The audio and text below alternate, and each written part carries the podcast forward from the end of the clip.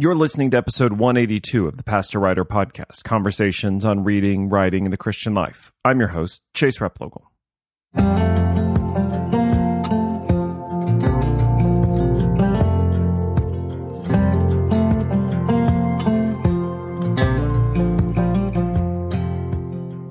Well, I've got a great conversation for you today with author Jay Kim. He's been on the podcast before, but he joins me to talk about his newest release. We talk about life in the digital age and specifically uh, why analog, why in person, what he calls embodied Christianity matters for your faith. A really helpful conversation. Also, it's hard to believe, but The Five Masculine Instincts has now been out for almost three months, and we're closing in on Father's Day. The book continues to sell and do well, and I just wanted to say thank you for all of you who have supported it and shared it. It really does mean a world to me. It's been so much fun to be able to talk about the book and do interviews. And if you're looking for a Father's Day gift, with Father's Day just around the corner, maybe for the men in your life, uh, I just want to offer the book as a great option. Several churches have been picking it up and offering it to all of the men in their congregation, which I'm really honored by. If there's anything I can do to help, I'm always happy to do it. Once again, thanks for listening. Well, I'm joined on the podcast today by Jay Kim. He's a friend of the podcast, been on here before. Jay serves as the lead pastor of Westgate Church in Silicon Valley and on the leadership team of the Regeneration Project. His writing has been featured in places like Christianity Today, the Gospel Coalition, Relevant Magazine. He lives with his family in Silicon Valley. And as I mentioned, uh, he previously joined me on the podcast to talk about his book, Analog Church, really a great book that I found myself recommending uh, many, many times. I actually think I don't currently have a copy on my shelf because I'm pretty sure I've given away two copies of that book. So I need to order it with the new book he's now got coming out. Uh, really excited. The next step in the work he's been doing. He joins me today to talk about his book, Analog Christian Cultivating Contentment, Resilience, and Wisdom in the Digital Age. Jay, congratulations on the first book. Congratulations on the second one that's soon to be released. And uh, great to have you back on the podcast. Thanks so much, Chase. Yeah, really, really looking forward to chatting with you. Well, it's been fun to watch uh, the progress with Analog Church, the first book. I know it was uh, Outreach Resource of the Year, Gospel Coalition Book Award. Uh, the book was, I think we even talked about when I had you on. It was it was so timely considering what we were all the changes we were making due to the pandemic and the way technology was changing the way we were meeting. Um, I felt like that book really was an important message to hold on to in the midst of that season. But I'd love to hear from you. It's been a couple years now. Uh, a little update on what that book's done, maybe surprises along the way for you as well. Yeah, that's a great question. I, um, you know, like you said, we, as you well know, as as a writer and published author yourself, you know, the process of uh, dreaming up a book and then putting pen to paper or you know fingers to keyboards whatever it might be. It's a long process. So when i started writing analog church it was 2018 it was two solid years before the pandemic changed everything. So i had no idea that you know we were going to enter a season where digital technology would be sort of the air we breathe in a in a new way uh, so we we you know full disclosure we did have some hesitation about releasing the book. Um, Analog Church came out the same month. It actually came out two weeks after everything shut down and went online. And so the publisher and I we had some conversations back and forth. You know, does this make sense to try to release a book that's arguing for embodied in presence experience as the the, the local church? In a season when that's not possible. Um, but long story short, we decided to release the book when we did. And uh, in hindsight, it's been a real gift, you know, to me personally. I, um, if there was anything I would want to say in a season of pandemic when we were really shut down and locked down, uh, it was that book. So uh, the last couple of years have been really interesting. Uh, the book, I think, has um, you know, I'm I'm grateful because I think it's given some language to folks uh, to sort of name the angst that we have felt in this imposed distance and separation that we've had to live with for a while now.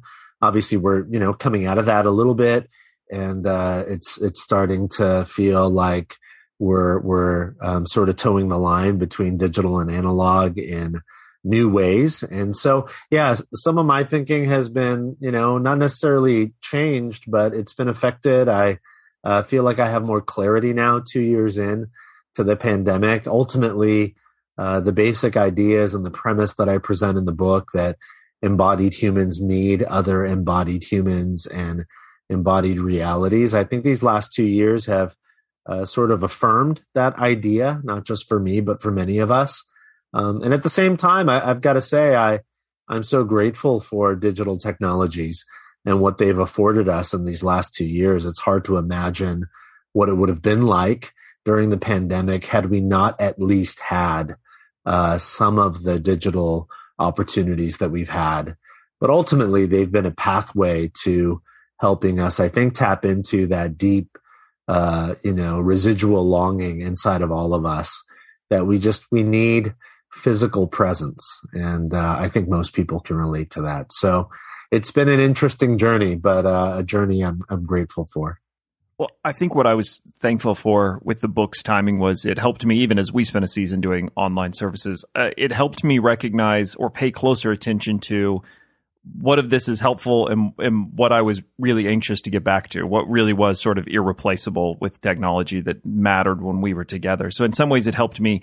Um, yeah, it was an interesting time to read the book and I'm, I can't imagine to promote and publish the book, but it, it, it sort of gave me a roadmap to, to, to explore and to think more deeply about the choices I was making during that season.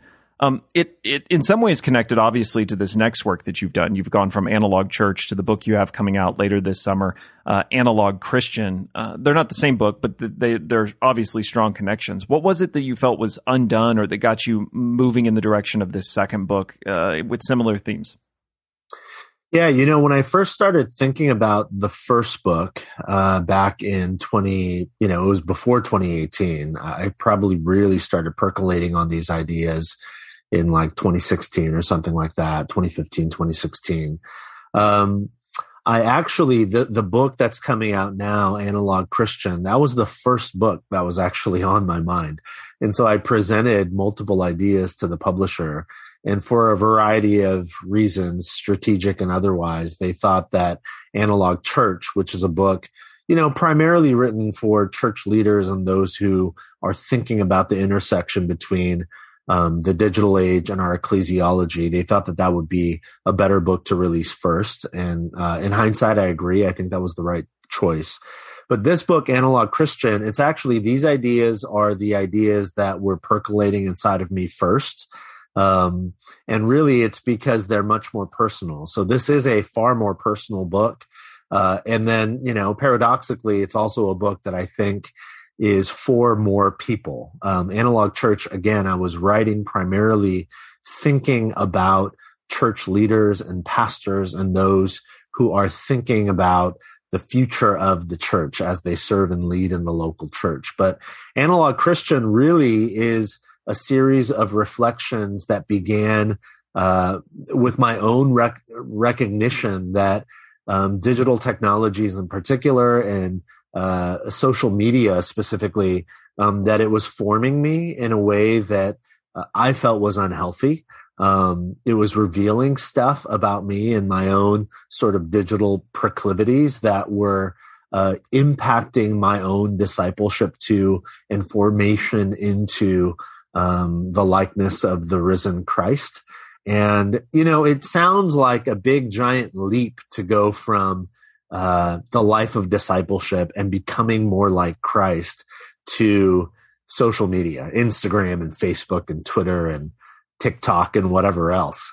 But um, because they are so, because those realities are so pervasive in our lives, you know, uh, because uh, per Apple and some of the the research that they've done and the information they've publicly put out there that you know the average iPhone user unlocks their phone almost a hundred times a day. The reality is we are so ingrained in uh, our digital musings that um, there's no there's no denying that they're forming us.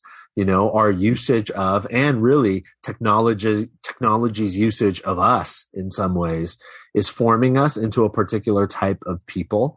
And so i've i've wrestled with that tension for a long time and um, so really this this book is in some ways i guess it's a follow-up to the first book but really uh, it's it's not just a follow-up it's really um, uh, on one hand it's self-indictment it's sort of a, a, way for me to confess um, the ways in which digital technologies and social media in particular uh, has sort of undone some formational aspects in my own life. And then the hope is that um, as I confess those things and as I sort of paint a picture for maybe a better path forward in my own life, uh, that that would be a helpful tool for people who struggle in the same way.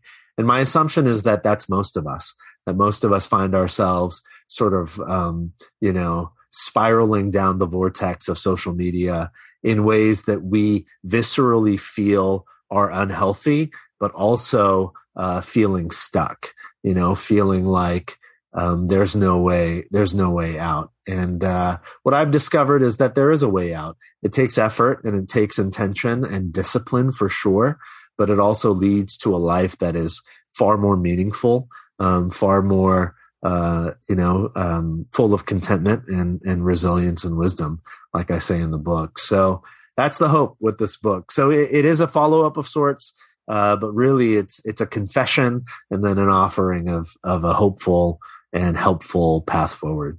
Yeah, that makes sense. Having looked at the book, it does feel it feels like uh, instead of the next step, it's sort of a, a, a deeper step, right? It's more foundational, I think, uh, mm-hmm. to the condition, the problem, you as a person.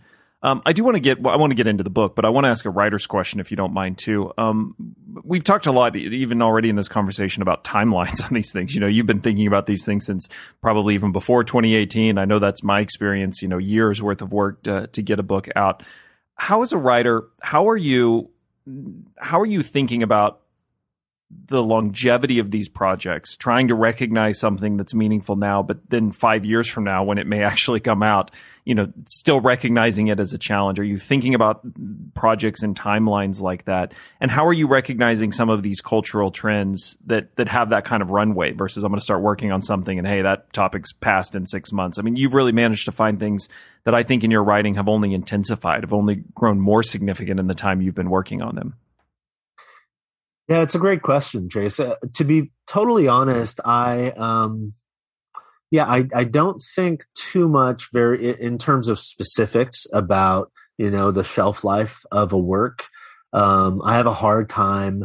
Uh, you know, I, am just a very curious person, as are you. I think we relate in that way. I, I'm constantly asking questions, first and foremost, about myself and why I'm experiencing life uh, in particular ways and maybe what that's doing to me and how that's forming and shaping or maybe unforming and unshaping some things in me that um, I need to pay attention to. So, uh, as much as I can, I just try to write in the moment and then offer it to God. And, um, you know, I've been living with, uh, you know, all writers who, who publish books. I think they could relate to this. You live with that sort of anxiety and angst. You know, is this going to land? Uh, is this going to actually make a meaningful difference in the lives of people and for how long? So I do think about those things, but um, I've found just for myself, if if I allow myself to to fixate too much on that, you know, on the longevity question, uh, I end up tweaking and manipulating in ways that are unhealthy um, you know, so I try to write in the moment as much as possible and then just surrender it to God and say, you know, Lord, you're gonna, you know better than I do. You know where things are headed. So hopefully this is helpful for a season, however long that season may be. Uh, that's up to you, you know, and, um, and I found some freedom in that. Uh, but at the same time, at least these first two books, obviously I've been writing about, the digital age and about all that ails us in the digital age. And I am mindful that I think we're still on some of the front edges of these conversations. So, um, you know, I'm, I'm really encouraged by, uh, people like, you know, Andy Crouch and Jason Thacker and others who, uh, are, are, you know, lending, um, really, really, uh, profound voice to this conversation. So I'm really grateful just to be a very small part of that dialogue. And it does feel to me like we are on the very early front edges of that conversation. So, you know, even, you know, expanding beyond sort of the evangelical Christian world, you think about folks like, you know, more contemporary folks like um, Nicholas Carr or Jaron Lanier or Sherry Turkle or Adam Alter um, or Tristan Harris, you know, people like this who have been writing about this for a while. And then when I think historically about names like Neil Postman or Marshall McLuhan, what it tells me is that the conversation about how technologies in general and now how digital technologies specifically are affecting our humanity. These conversations are long lasting conversations. Um, they're not sort of cultural, you know, hot button moments that are here with their 15 minutes of fame and then gone. So I think I, I'm also aware that I'm wading into waters that have a history to them and um, I think have a built in sort of longevity and shelf life. And then ultimately, as a pastor and as a follower of Jesus, I am commenting for sure on the cultural moment that we're in. But I'm also really what I'm trying to do is unpack what I believe to be timeless human truths um, from scripture. And I think the shelf life for that uh, because it's speaking to our humanity, I'm not sure that there is a shelf life, you know, so I take a lot of hope in that. I think those truths are truly timeless and eternal. So, um, you know, that, that's a part of my hope is if I'm doing, uh, at least an adequate job of helping people dive deeply into the scriptures and into the story of God, then those truths are going to have a meaningful uh, impact and influence for a long time. Um, so at least that's my hope. Uh, so there you go. I don't know yeah. if that answers the question. But. Yeah, really helpful perspective. Um, I do want to get into the book. You you write that we are in a pandemic of self centric despair. Maybe you could take a moment to describe that problem, that phrase, self centric despair. Yeah, um, it's a really intentional phrase. Uh, by self centric, I, I what I don't mean is just purely narcissistic self-centered. I don't just mean that every person walks around today, you know, with their chest puffed out thinking that they're, you know, great, God's gift to the world. In fact, I think in some ways it's opposite. I think we are wrestling with, um, you know, even the data points this out, this sort of uh, increased level of anxiety and, um, uh, you know, uh, sort of this, uh, sense that maybe we're not making it, we're not cutting it. And I think that's a part of what I mean by self centric despair. So essentially, um, particularly with social media, uh, even though social media sort of presents itself as a means of meaningful connection, uh, what I've come to believe is that ultimately, um, and this isn't monolithic. I think there's a lot of good that can come about in social media, but generally speaking, I think social media runs on the fuel of voyeurism. Uh, that really what we're doing is peeking um, what we think is behind the curtain of other people's lives, but in reality, we're also aware that uh, what we see on our social media feeds are actually really well curated, crafted, glossed up versions of other people's lives. And even though intellectually, I think we know that there's something bodily, you know, viscerally uh, in our body and bones that sort of reacts in a different way. And so uh, I think most people can relate to that sense of um, comparison that comes from our long sort of scrolls through social media. We just start comparing uh, the reality of our seemingly ho hum lives against the backdrop of these glossed up versions of other people's lives. And when we're not careful, that comparison can lead to real contempt. You know, we start feeling contempt toward those who um, present a particular version of their life and we start asking ourselves well why doesn't my life look that way? You know how come i can't live that sort of instagram life that that person or this person seems to be living? And what that does i think in turn is it robs us of contentment. We we start feeling it, we just live with this sort of buzzing discontent that our lives, as we compare and feel contempt, that our lives don't look you know, in comparison uh, to these glossed up versions of other people's lives, and that leads to that that leads to self centric despair. We we end up sort of um, spiraling in the vortex of self. We just start looking again at our own seemingly ho hum lives and we find ourselves in despair.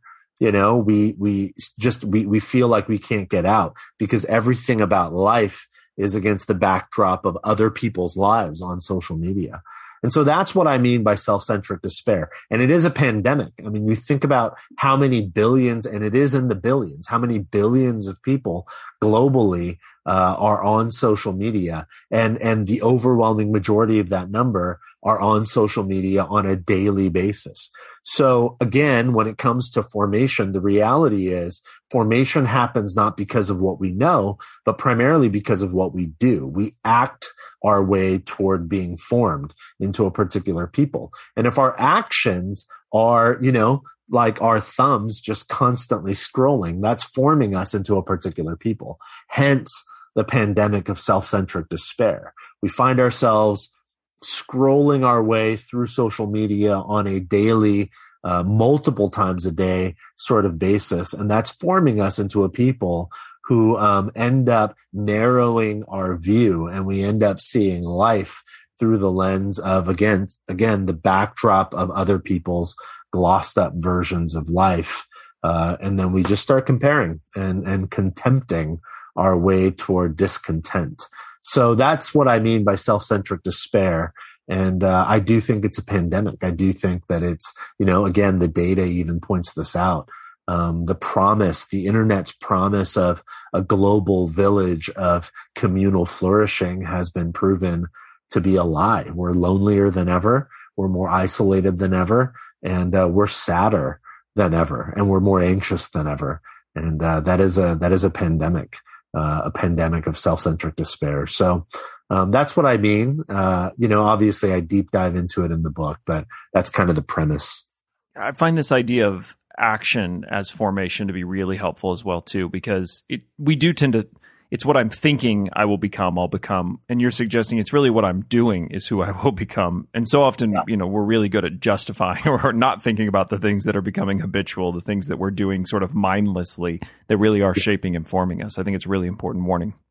Mm. Yeah, I agree completely. I mean, you think about, you know, um, I would like to lose 20 pounds. I mean, that's a real, that's a real thing in my life. I'd love to lose 20 pounds, but you know, I could, I could think about that all day. I could, um, you know, I could even watch some YouTube videos on exercise, you know, equipment or uh, exercise routines. But the reality is to form myself into the sort of person that I, you know, imagine in my mind, I have to actually do something. You know, I have to actually go to the gym or go for a walk or go for a run or whatever it might be. And that's not easy, uh, but it makes all the sense in the world to us. Um, and it's actually true in a deeply spiritual way. We just don't think about it that way. It's a, it's a sort of, you know, neo-Gnosticism, this idea that, um, you know, there's this chasm between the spiritual and the physical or the, the imagined and the embodied. And that's just not reality. You know, if we want to be shaped and formed in a deeply spiritual way, in, in the sort of, um, uh, deep, at the deep soul level, then that requires, it demands action. You know, it demands participation and it demands practice. And uh, I, I, think, particularly in the modern Western evangelical world, we have separated the two. We think that if we listen to enough sermons or podcasts, we will become the sorts of people that God has called us to be. And uh, that's just not enough. You know, the information is important, but the information is important um, only in as much as it provokes us to action. And so, uh, you know, our digital proclivities are action, and we have to be mindful of that and intentional about um, our digital actions because they are forming us and unforming us uh, in ways that we might be aware or even unaware. Um, so that's a part of that's a part of what I hope the the book can can do for folks.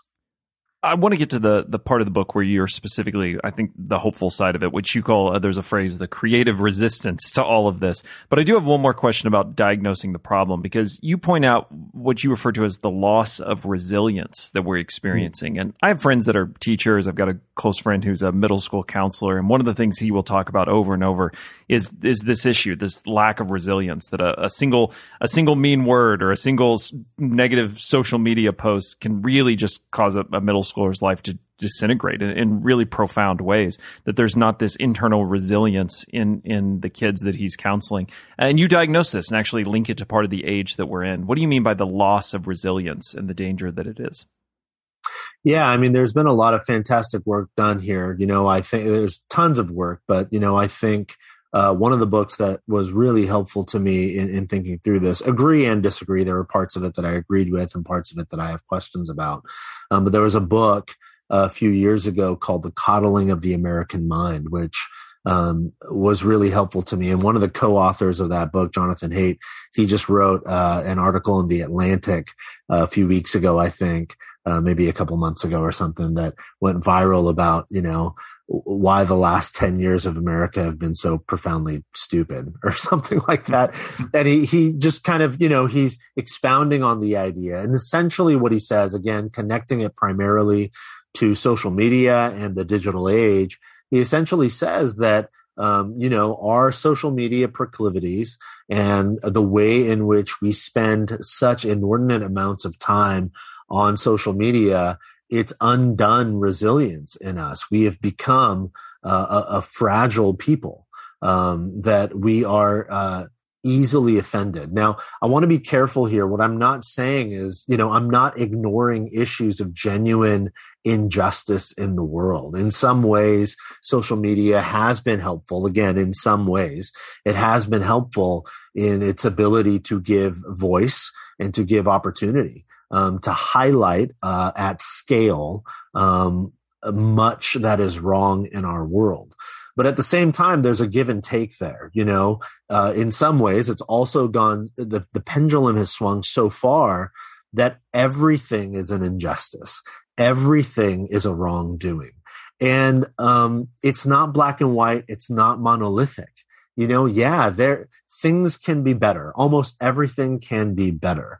But when uh, we are hyperbolic in our admonition of you know wrongdoing, when we're hyperbolic in our sort of calling out of um, offense, uh, or you know you think about cancel culture and sort of how, how that works in our day and age the reality is like anytime a person makes a mistake because of the scale of social media it's easy for uh, the public and the masses to just cancel a person.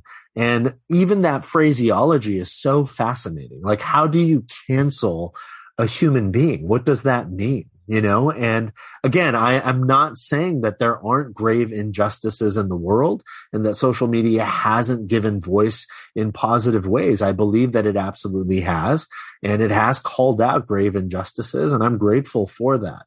But I think one of um, the really dangerous sort of undersides of that whole reality is that we have uh, become a fragile people, increasingly fragile. So, you know, the idea I propose in the book, in fact, the entire book is sort of set up on this premise of um, Paul's words in Galatians 5 when he describes the fruit of the Spirit as the Spirit works in us.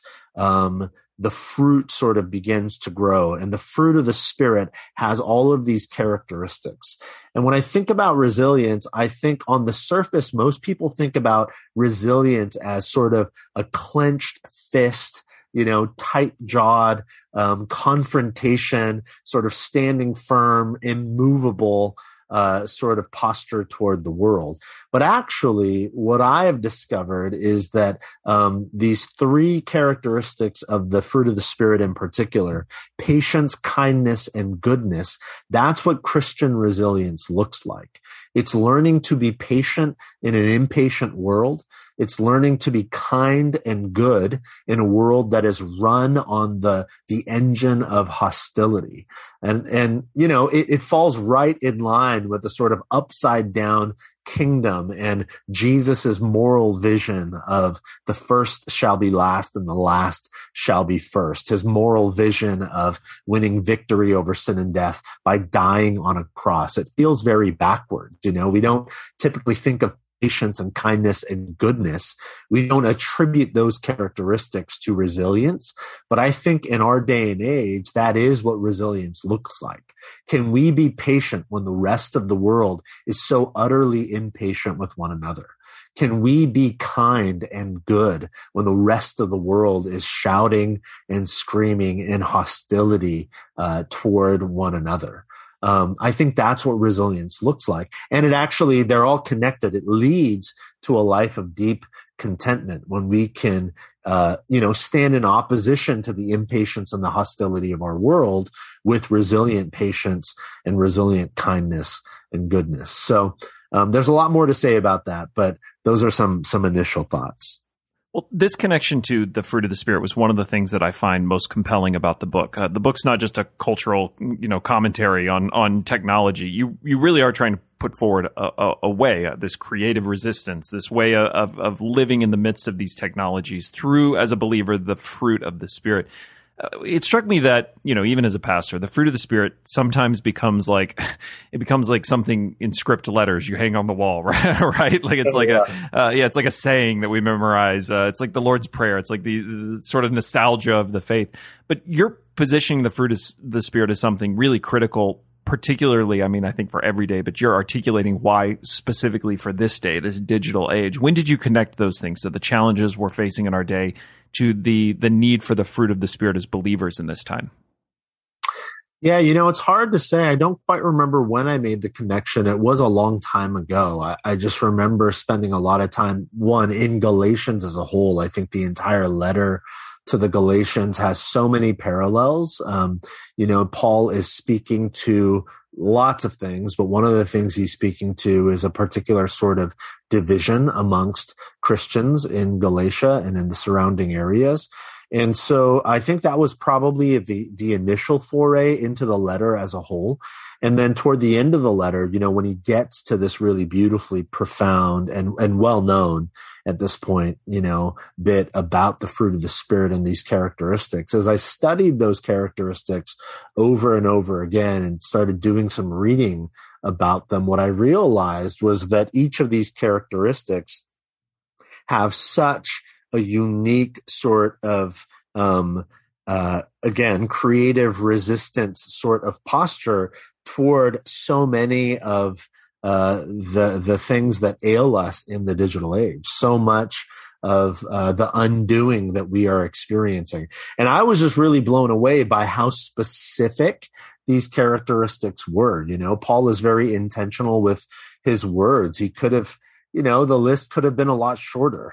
he could have just said, you know, the fruit of the spirit is just one or two things, but he he starts naming, and that there, there's a lot of reasons for that. But um, he starts naming these various characteristics, nine in particular, and so, um, as I just started spending time studying them, I realized each of them, and, and, really it began with practice in my own life as I tried my best to embody, you know, and prayerfully ask the Spirit of God uh, to grow and develop this fruit in my life. Um, I began arriving at a place where uh, these were actually practically, pragmatically helpful antidotes uh, to very specific consequences of my digital social media um, addictions. And so, uh, yeah, I don't remember exactly when it started, but I, I, just remember feeling like this profound sense of, you know, prophetic, uh, uh, prophetic power in how Paul lays out the fruit of the Spirit. You know, a couple thousand years ago, he writes this, and how beautifully and accurately it speaks um, to our age today. What do you make of the fact that they're fruit? Paul doesn't describe them as disciplines of the Christian or goals of the Christian life, but the fact that these are specifically fruit of the Spirit. That's a great question. Well, I think it means a couple of things. One, um, I think it means that we participate in the process of cultivation but ultimately, the life that is born of the fruit is not life we create on our own. So, you know, I have a, I have an orange tree uh, in our front yard, um, and we try to cultivate that tree. We water it, and uh, you know, it's in a place in our home where it can receive adequate sunlight, and so we participate for sure. We pick the fruit when it's ripe and all those things, but um, you know. Uh, all of the magic that is happening beneath the surface, you know, where the roots grow deep underneath in the dirt and the soil. And uh, all that, all the life that is teeming inside of this tree and into the branches and the leaves, and then the fruit itself. Really, ultimately, it's like, you know, if I look at it through the lens of childlike wonder, it's magic. You know, it's nothing that I can craft or create. It's not a microwavable meal. You know, it's, uh, it's, it's, it's life, it's biology, it's outside my control, it's beyond my scope. And so I think that's one of the things that it means is that ultimately we have to surrender to the life giving process and power of the Spirit of God doing His work inside of us. So untangling ourselves from the mess we find ourselves in in the digital age is not work we can do on our own ultimately it comes down to a willing surrender to the Spirit of God doing the cultivating work inside of us. It's really an open invitation, a desperate sort of longing, asking God to change us and to reform us into the people that He's called us to be. Um, the other thing it makes me think is that fruit does not grow quickly. Again, you can't microwave it, right? It doesn't happen overnight uh, several years ago, a couple of years ago, my daughter was a part of a vacation Bible school at our, our at our church, you know, and uh, one of the one of the things they did, they did a did a you know a lesson on the fruit of the spirit, and then they gave her a small little potted plant to bring home, and with some instructions and like, hey, throughout the summer, you know, water the plant, keep it where it's going to get enough sunlight, and uh, you know, maybe it'll sprout some some leaves later and I remember she brought it home and uh, the very next morning after we watered it, literally day two, she ran out to this little thing and she, she was so disappointed because she was like, uh, dad, it looks literally exactly the way it looked yesterday. Like, where are the leaves? How come it's not growing? You know? And I had to tell her, well, it takes a while. It takes a long time. You have to be patient. You have to be consistent. You have to come back to it every day. But if you do over time, you know, this thing will grow, but it doesn't happen overnight. You know, it's not like your chicken nuggets that we microwave and boom, there you, there you have it. It's, it's different. You know, it's not that. And I think that's the other thing it means. You know, we're not going to change overnight. You're not going to wake up tomorrow and feel like, oh my gosh, all of my digital addictions are gone and I can live without an iPhone. And, you know, all I care about is reading the Bible or whatever, you know, long walks on the beach with the Lord. I mean, it, it just doesn't happen overnight typically. I mean, sometimes it does, I guess, you know, you, you do have those stories, but, uh, 99% of the time, it's just a long, slow, steady process of again, bearing fruit, which takes a while and it comes and goes in seasons. And so, um, those are a couple of things that, that come to mind. You know, it's, it's a, it's, it's not something we do on our own. It's the spirit of God cultivating it within us as we participate and partner with him. And it's also, you know, it's a patient work. It's a deep, patient, and communal work. Um, so hopefully that gives folks, uh, you know, a deep breath as they dive in. That it's not like, okay, I'm going to read this book and then when I'm done, I'll be a different human being. You know, that would be that's a myth. Um, it's just a it's a beginning. Uh, it's the beginning of a journey it does feel like a lot of our solutions are these sort of immediate quick fixes, right? Like I'm gonna uh, I'm gonna go on a, a break from social media for a month, as if as if that's gonna rework my brain, or or you know my phone now gives me screen time stats, so I can just feel sort of shocked in a moment how much time I spend on a certain app or on a screen.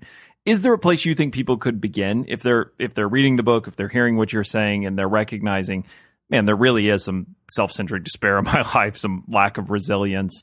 Um, I long for those fruit to be more present, to be less addicted. Uh, a beginning place, in your opinion, for what that work looks like.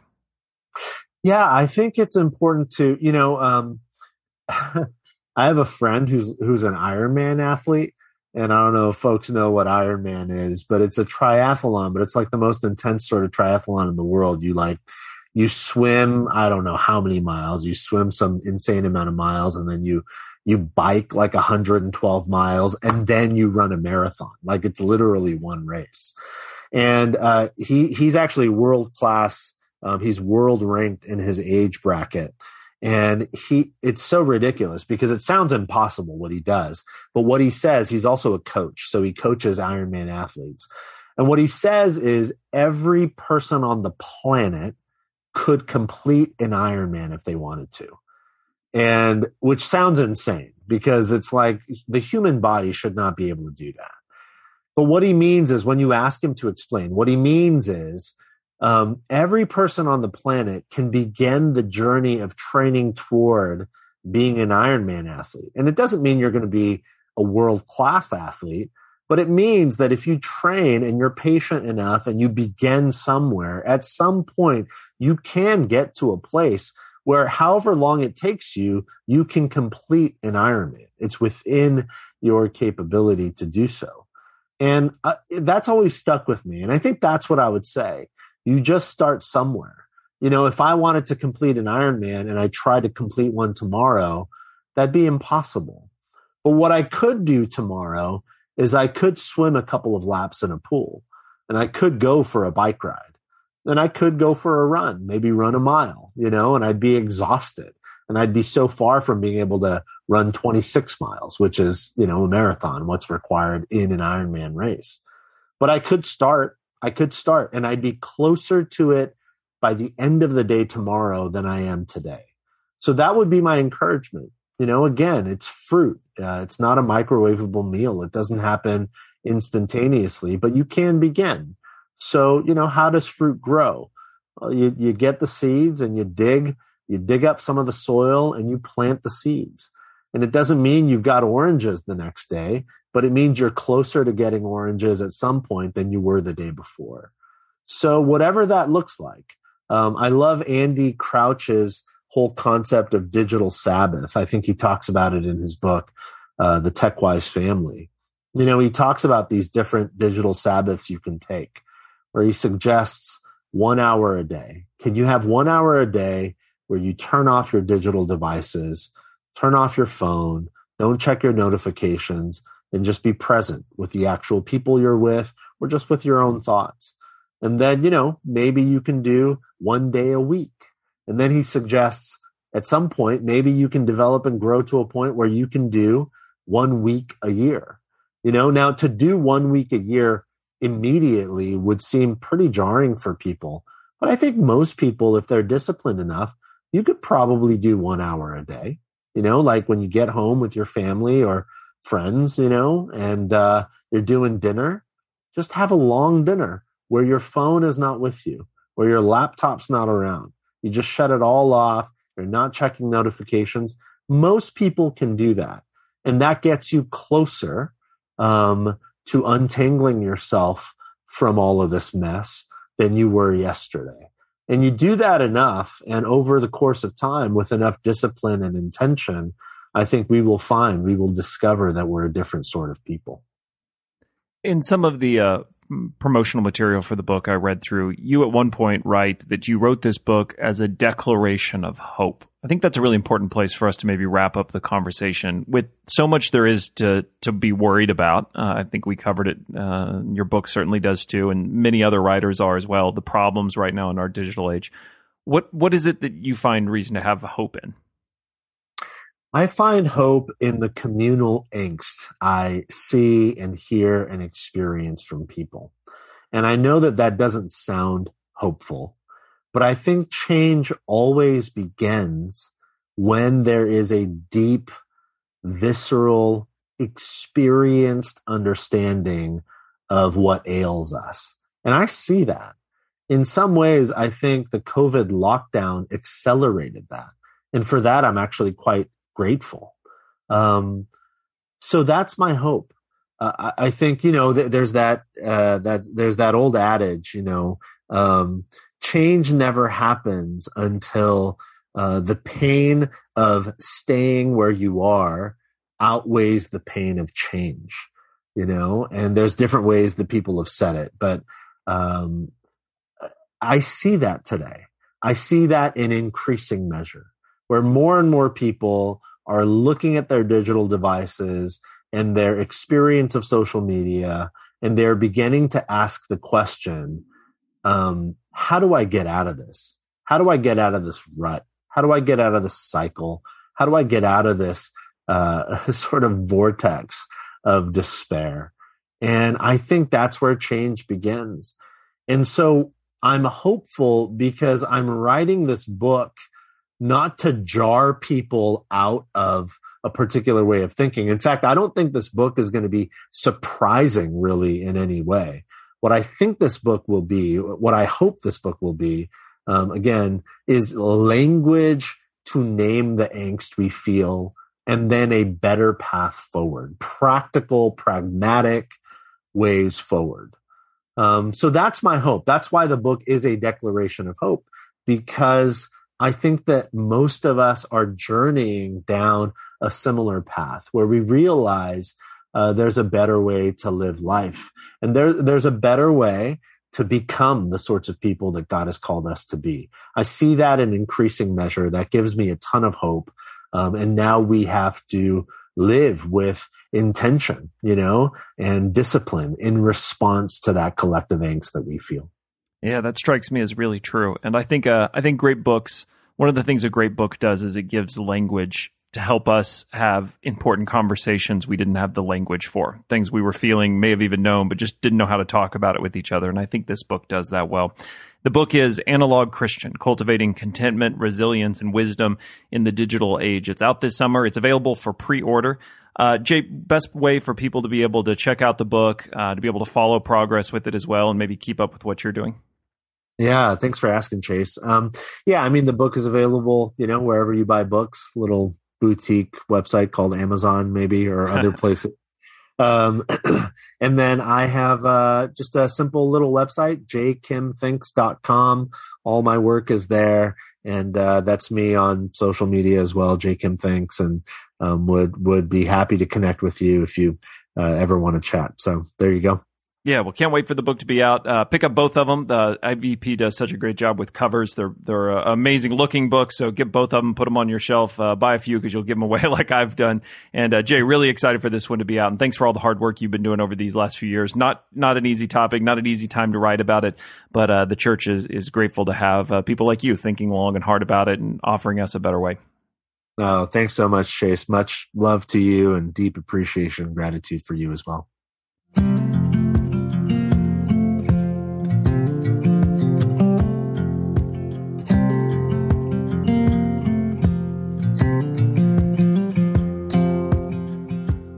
You can find show notes for today's episode by going to pastorwriter.com. There you'll find information on both of Jay's books that we discussed in today's episode. Make sure and get his newest one pre ordered. It comes out this summer. And as I mentioned in the introduction, The Five Masculine Instincts continues to sell. And with Father's Day just around the corner, if you're looking for an option, I think it could be a great one. There's also group resources that go with the book. If you haven't seen them already, you can go to the fivemasculineinstincts.com. There's a PDF study guide that has group discussion questions, there's a video series. Anything anything you need, you should be able to find it, as well as a uh, reading plan for each of the five instincts. That's been really popular, and I'm grateful for it. If there's anything I can ever do to help, please feel free to email me. And as always, thanks for listening. Until next time.